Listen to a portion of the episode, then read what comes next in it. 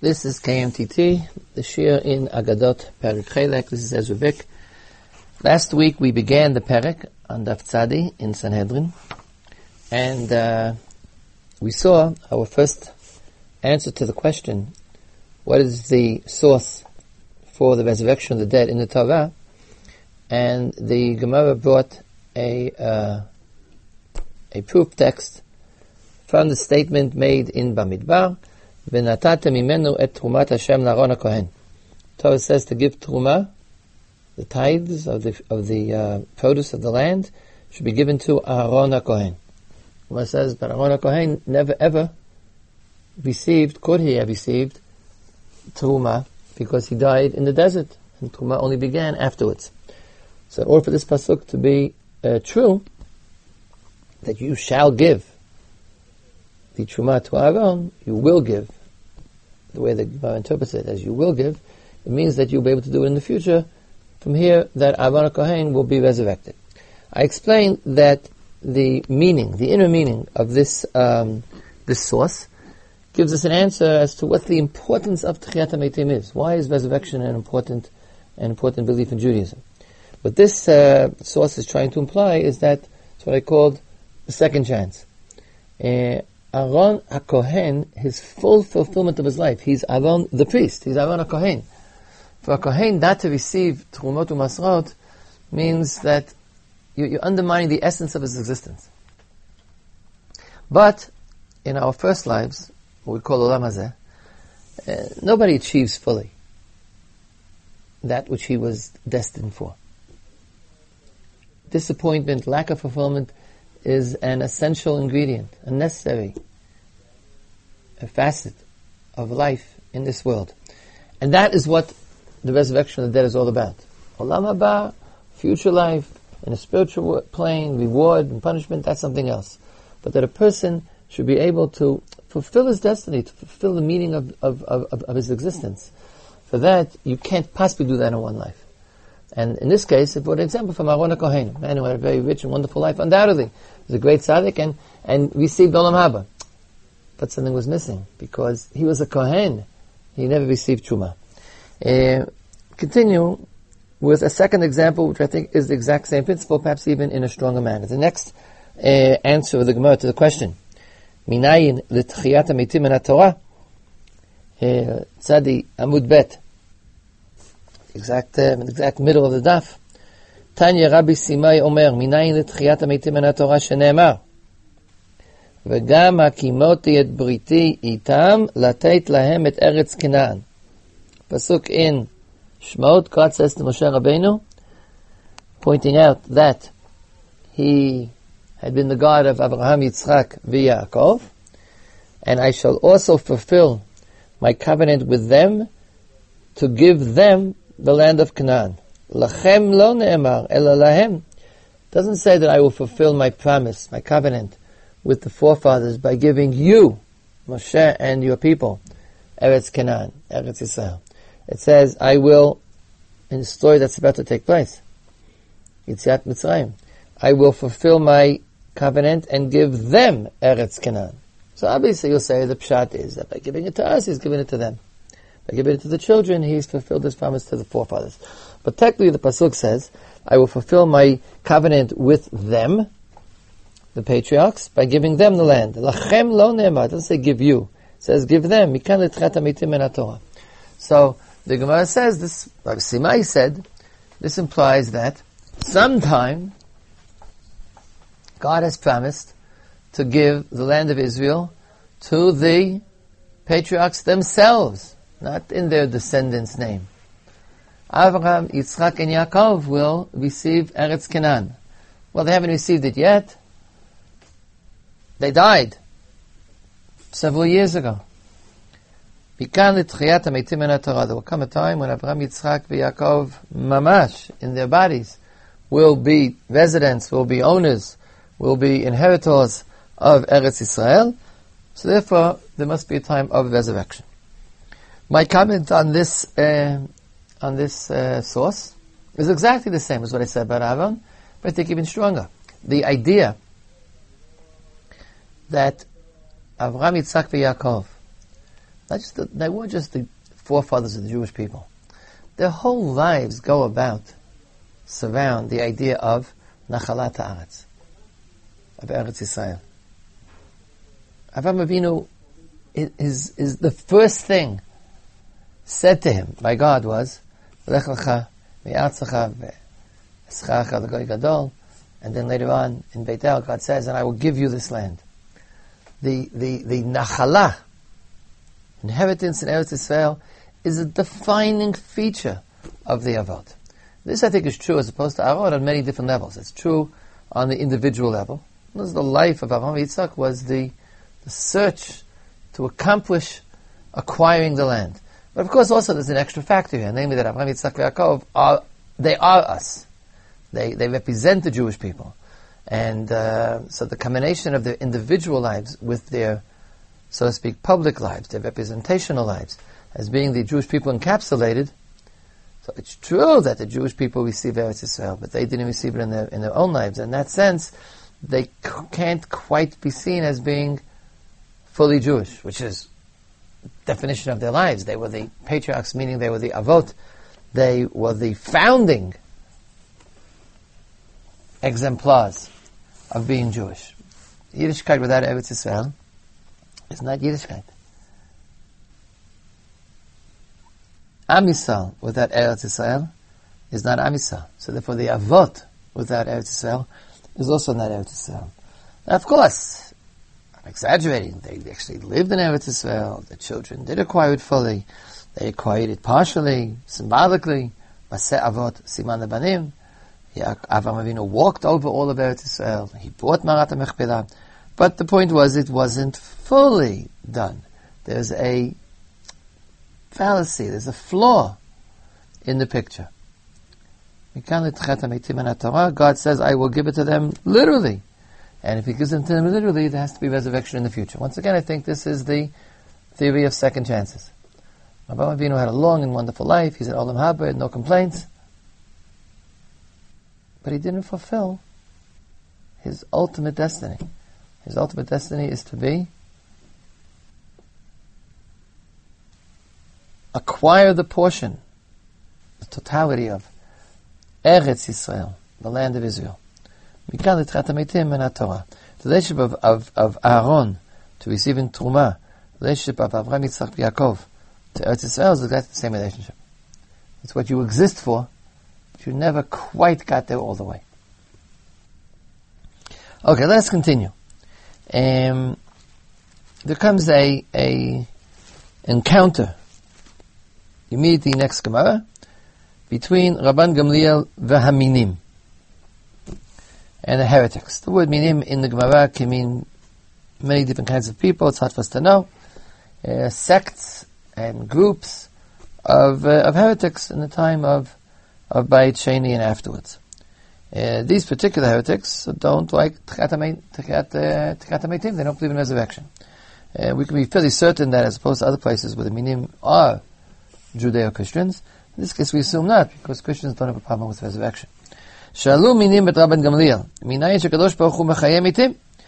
They asked him, what is your source that God will resurrect the dead? Amar lehem min ha-Torah min ha-Nevi'im min ha-Ktubim. Remember, our Mishnah is interested in only min ha-Torah. The article of faith is that Tchet Meitim is min ha-Torah. Tchet Meitim, uh, as being found in the v'im, is not that difficult a question. There's at least one explicit pasuk in Sefer Daniel. Uh, but nonetheless, in this particular story, we're going to be interested mostly in the pasuk min Torah. But min Torah umin Nevi'im umin Aktuvim. He has be psukim.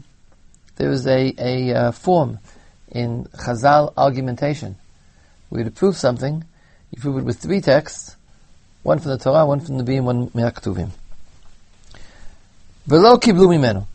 He brought them the three texts and they rejected all three. The first one, the one that interests us immediately, is Minat Torah. It's a different pasuk than we've had till now. Minat Torah dechtiv.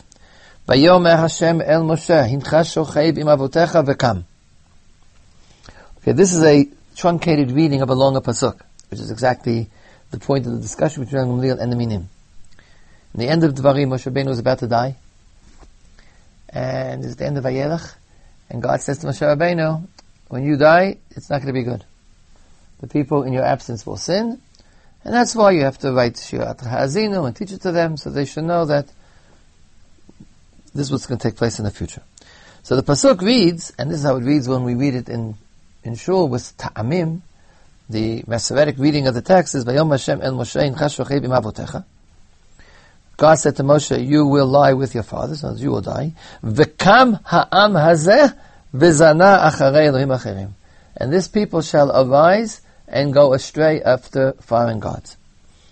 Now, since there's no punctuation in the Torah, you can read Psukim differently. So Rabbi Gamliel read the Pasuk as, Vayom Hashem el Moshe, Hincha shochiv avotecha, v'kam. You will lie with your forefathers, and you will rise. Then the Pasuk continues, Ha'amazeh bezana. It's very difficult to read the Pasuk fully the way Rabbi Gamliel suggested. Truncated, it can be read, but you have to then take care of the rest of the words. So apparently you read it as, you shall lie with your fathers and rise, and this people will go astray after foreign gods. So they answered him precisely that, that he think they thought he was reading it wrong. V'kam is the first word of the second half of the pasuk, not the last word of the first half of the pasuk. Not that you shall lie with your fathers and arise, but you shall lie with your fathers. And this people will arise. V'kam ha'amazeh, and arise this people, and follow, uh, go astray after foreign gods. Since in Hebrew, the verb can precede the subject, v'kam ha'amazeh, so the word v'kam can be read in going in one or two directions. So this wasn't a good proof text, because the minim, the heretic set him, you can read it the other way around. Okay. Uh, there's an answer to most of these texts. That's, that would be the answer to this text. This particular ex- example is actually quoted in the Gemara elsewhere as one of three psukim in the Torah, she'ein We're really not sure how to read it. In this case, it's somewhat amazing because it seems clear what the better reading would be. But, but the Gemara takes quite seriously this reading. Eh, eh, you will lie with your fathers and you will arise. Okay, we're not going to discuss which is a more logical reading. It could be read this way, at least as a remez, at least as a hint for Tchat As, as I pointed out last week, there really is no explicit. It's clear to Chazal that there's no explicit teaching in the Torah of uh, the resurrection of the dead. We're looking to find the source, the hint of a source for something which we know to be true. But what does it mean? That here we learn Chatametim from a double reading of this pasuk. Let's consider what the pasuk is about. Moshe Rabbeinu is 120 years old. For 40 years, he's led, nurtured, carried the Jewish people on his shoulders. He's brought them from the state of being slaves to the state of being about to enter and conquer the land of Israel and to begin to be the Jewish people. Obviously, the point of Moshe Rabbeinu's life is to actually prepare them for that role, to educate them for that role. Moshe Rabbeinu is Moshe Rabbeinu. He's a teacher. He's not a babysitter. God says to Moshe Rabbeinu something that sounds very much like failure. You know that after you die, when you're not around anymore to watch them, hold their hands, chastise them, they're going to go and worship idols. The whole story is going to be completely failure. They won't just, you know, maybe carry muktzah on Shabbos. They want to have a little bit of a decrease from the level that you brought them to. The whole accomplishment of your life, creating Am Oved Hashem, is going to be is going to be is going to be destroyed by the people who you are educating. Nothing could be more depressing for Moshe than to hear that. Now, it's true that Pasha then continues, so we're doing a little bit of a prophylactic, we're preparing Shirat Hazinu, this will be read to them, and they'll remember, and doesn't say this, but maybe they'll do tshuva. Somehow this will, at least, but what it says actually in the Pasuk is not that they'll do tshuva, but it says in the Pasuk is that this Pasuk will state to them that's why you're being punished. Should be no, there should be no, uh, no surprises. Since it's definitely to happen, and then God will be angry at them and will punish them, so let's get this down on paper so they should know it was all predicted in advance.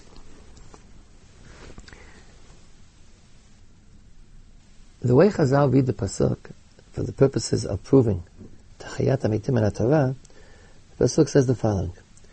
You know, you, you're going to die. Moshe Rabbeinu is 120 years old. He knows he's going to die very soon. He's been told a number of times he's going to die. You're going to die, and you'll be resurrected, and you will arise. But these people, your students, your children, your people, they are going to go astray after following gods.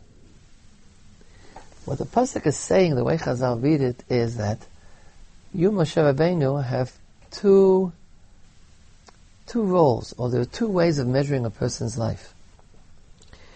In terms of personal success, Moshe Rabbeinu has gotten to be 120, and his life is a success.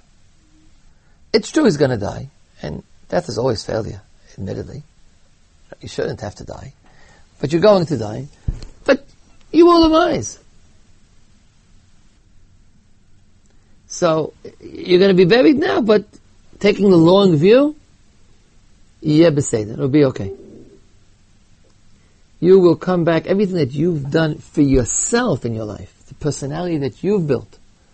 You're a Talmud Chacham, you're a Tzaddik, um, you're, you're, you're a wonderful person. That's not going to go to waste. That's not going to disappear. You are going to, uh, you're going to have that forever. Because even if you die now, it's like going to sleep. You wake up in the morning and you'll be Moshe Rabbeinu.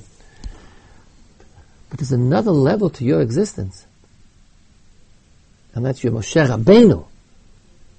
Your job was to teach others. Your job was to lead others. Your job was to forge others. Your job was to make the Jews. To make the Jewish people. And here's the exact opposite. You will be resurrected. They, the Pasuk states, is they will go astray, meaning they're just going to be lost. Nothing in the, in the following psukim indicates that there was hope for the Jews. Tshuva does not appear in the Vayelech or in Hazinu. What appears is punishment. The only thing that Sefer Hazinu, Shirat Hazinu, holds out is that there will be retribution for the the Goyim, for the people who oppress the Jews. And Akam Yashiv there, um, oh. But, but, Geula, redemption for the Jews, isn't even hinted at. So I think this reading, what it's really saying, is the following. It's saying that national history can be good or bad, can have ups or downs. And it's theoretically possible. I mean, there are things missing, I think, from this pasuk, but at least it's theoretically possible that the things that we build in this world will crumble. In other words, if I built a house, that's what I did in my life. I built a nice house. 50 years, 100 years, 500 years after I'm dead, a pile of ruins. The desert comes and covers the magnificent edifices and the fields that people once made. Tchiyat Metim guarantees that the spiritual accomplishments of a person will continue. And here I think is the important point. You could say, okay, they continue in maybe in Olam Haba, in some spiritual world. Now he says, what you've accomplished in your own personal life, that lives, that really lives. And therefore it will be expressed in, in, in living life. What you've accomplished in, call it your political life, or your, your external life, that's what you've contributed to the world, so that depends on the world. Moshe Rabbeinu has successfully, we can hardly call Moshe Rabbeinu a failure. Moshe Rabbeinu has successfully brought the people to the edge of the Jordan River. And these are different people than the ones he took out of Egypt. First of all, they're physically different, they're the next generation. But two, they're, diff- they're different kind of people. They're no longer subject to the same sins, to the same weaknesses, to the same a, lack of understanding, lack of ability to endure and to follow God that their fathers uh, were subject to because they were slaves. There's been a great accomplishment here.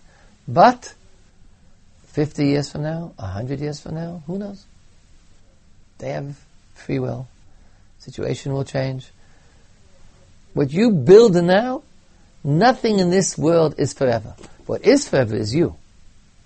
So I think here, what's the idea? If I have to summarize, what is the idea of Tchiyat HaMetim here? It's true, it's saying it within this world. In other words, you will arise bodily. The come, you will arise from your, from your uh, grave. But it's saying is that it's drawing a distinction, a powerful distinction between our accomplishments in the world and our accomplishments in ourselves. I think somebody might claim that this could have been accomplished just as well by saying that there is a future spiritual world and there's a physical world. The physical world goes and passes, but our spiritual accomplishments exist in heaven. So Chazal understood, both in terms of their own understanding, in terms of this pasuk, that that's not good enough. In words, if you accomplish something in this world, it has to persevere in this world. And here they're drawing a, a, distinction which may not be pleasant for some people to hear, and there's a particular philosophy involved there which I can see people arguing with. I mean, I I have a certain reservation about it. But what it's saying is that your accomplishment in this world is yourself. Your personality. If Moshe Rabbeinu is a tzaddik, then the tzaddik is eternal. Cannot really die, cannot be wiped out, cannot disappear. But the things that you've invested in externally, again, not that they're unimportant how do you call Am Yisrael unimportant? It's not that you shouldn't be doing those things, it's a waste of time. But what it's saying is there's no guarantee of eternity there. Once you, once you externalize something, then it doesn't depend on you anymore. If you build a house, the house has to stand on its own two feet. If you paint a painting, once you, it's your ideas, but once it's on the canvas, then it's canvas. And then it depends on the fire, the wind, the person who buys it. And in this world, yeah, things tend to decay, apparently. And specifically, the, the people will decay. A sorrowful and depressing fact of Jewish history. The the the uh, the Maharsha points out here that he thinks the meaning of pasuk she'eno hechreya, pasuk has no uh, uh, a way to read it doesn't mean that we're unsure, but it means we should read it both ways. And I think that that produces a very, very powerful reading. You will die and arise, and these people will arise in sin. It's two different kinds of arising. You will arise, meaning you'll refuse to actually die. You will hold on and preserve your, your nature, your personality, your stature, your, your internal accomplishments as a personality and they will arise to go in a different direction. Now they're sitting, but then they'll arise. They will arise and go. In order to walk, you have to first get up. So even though you think now you've planted them in Eretz Israel, you've planted them in a sitting position of permanence, they're going to get up and walk. It's two different getting ups. Moshe Rabbeinu arises from death, and they basically are rising from life. They're arising from accomplishment to go off in another direction. So pasuk she'enu achreya means read it, read it both ways. The the pasuk was formed in such a way that the word v'kam is the central axis, which can be read forward and backwards, and produces this this distinction between internal and external accomplishment. Again, I want to repeat. I think there are other sides to Yiddishkeit. There are other sides what happens to Am Yisrael. This pasuk is very depressed about Am Yisrael. They're going to sin and and go astray and worship foreign gods, and God will leave them, and the Shirat Hazinu will testify against them. Now, we know that there's more to that story, it's just not found over here. Why it's not found over here is another question, but it's found in another Pashiyot that Bnei Yisrael will do tshuva, and God will never leave them. That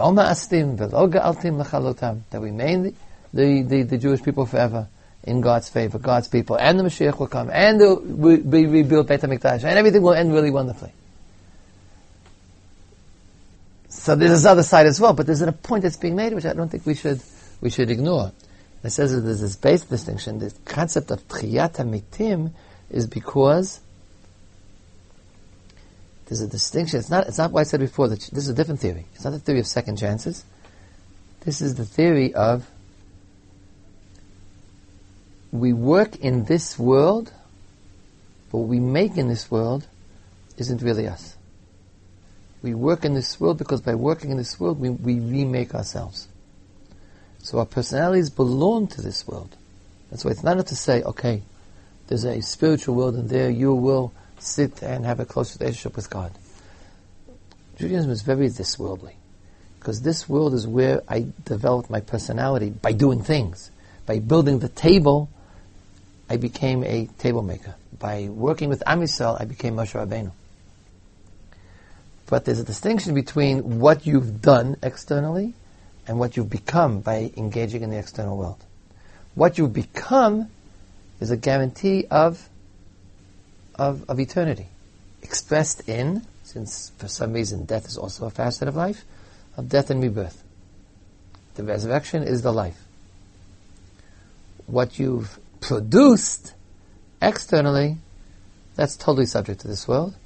And there, there's a, there are laws which tend to, to wear them down. Surely we know that physical things will fade. And the poet will say, where are the snows of yesteryear? So many beautiful things we saw and they're gone. But the people, the person, who's achieved something by doing those things which have faded from yesteryear, that is in some sense forever. That's the kam. It, even if it's even if it's buried, it will come back. That's what this pasuk. That's what this pasuk is saying. In the context of the story, of course, the heretics say that you can't prove that, and that's why they're heretics. Let me just read the other two psukim, which are not been Torah, that Rabbi Gamliel brought at the same at the same instance. Minan v'yim dichtiv yichyu meitecha nivlati yikumun hakitzu v'rananu shochnei afar kital orot talcha ve'eretz rifa'im. This is pasuk in Yeshayahu that's more or less explicit. It says, "Your dead will arise, will live."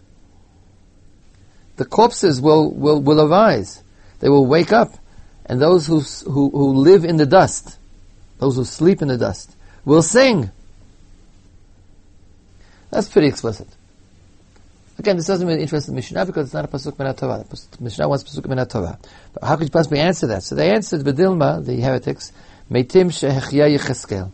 Maybe this pasuk is talking about it's not a future thing for all Jews or for even for the future. It's about something in the past.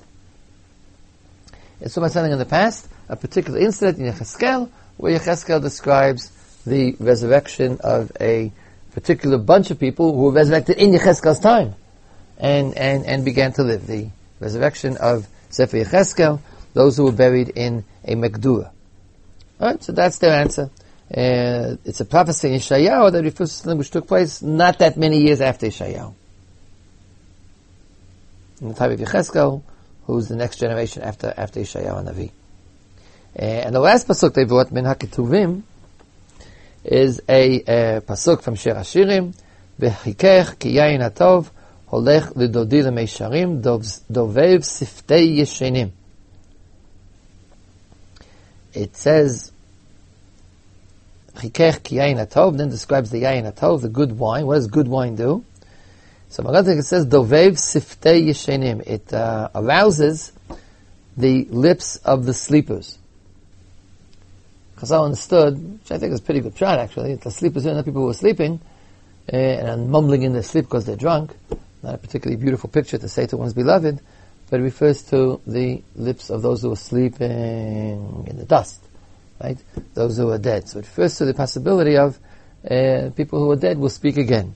And here, I think maybe you already throw the answer on, the, on, the, on your own. The heretics answered, uh, wait a minute, there's a Mama Chazal, which reinterprets that. Uh, V'dilma, rechushe, mirchashan, svate, ba'alma. Maybe it doesn't mean they'll be alive, but only that they'll talk. כדבר רב יוחנן, דמר רב יוחנן, משום יהושע בן יוצדק, כל מי שנאמרה הלכה בשמו, בעולם הזה שפתותיו דובבות בקבר, שנאמר דובב שפתי ישנים. And it's a very famous uh, mama that when you quote a Dvar Torah from someone who is dead, so his lips uh, murmur in the grave. It's a famous mamar, and not uh, not native to uh, Sanhedrin, but rather in other places, in Yevamot, in Bechorot. Uh, you know what it means.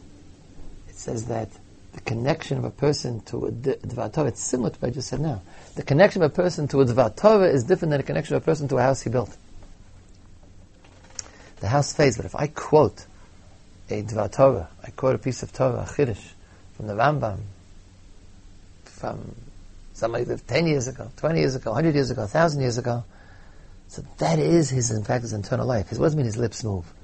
It's not his physical, I don't think it means his physical lips move. It means the Torah belongs to him. When you quote something b'shem omro, when you say Torah in the name of someone who's dead, so you're, you're, he's alive in your mouth. His Torah is alive. And therefore it's being expressed again as though he himself was expressing it. So that's very different than the physical resurrection of the dead.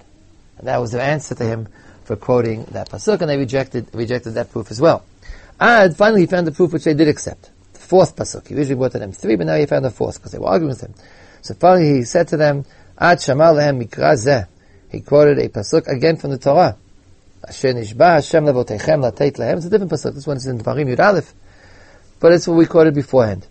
Asher Nishba Hashem Levotechem Latet Lehem.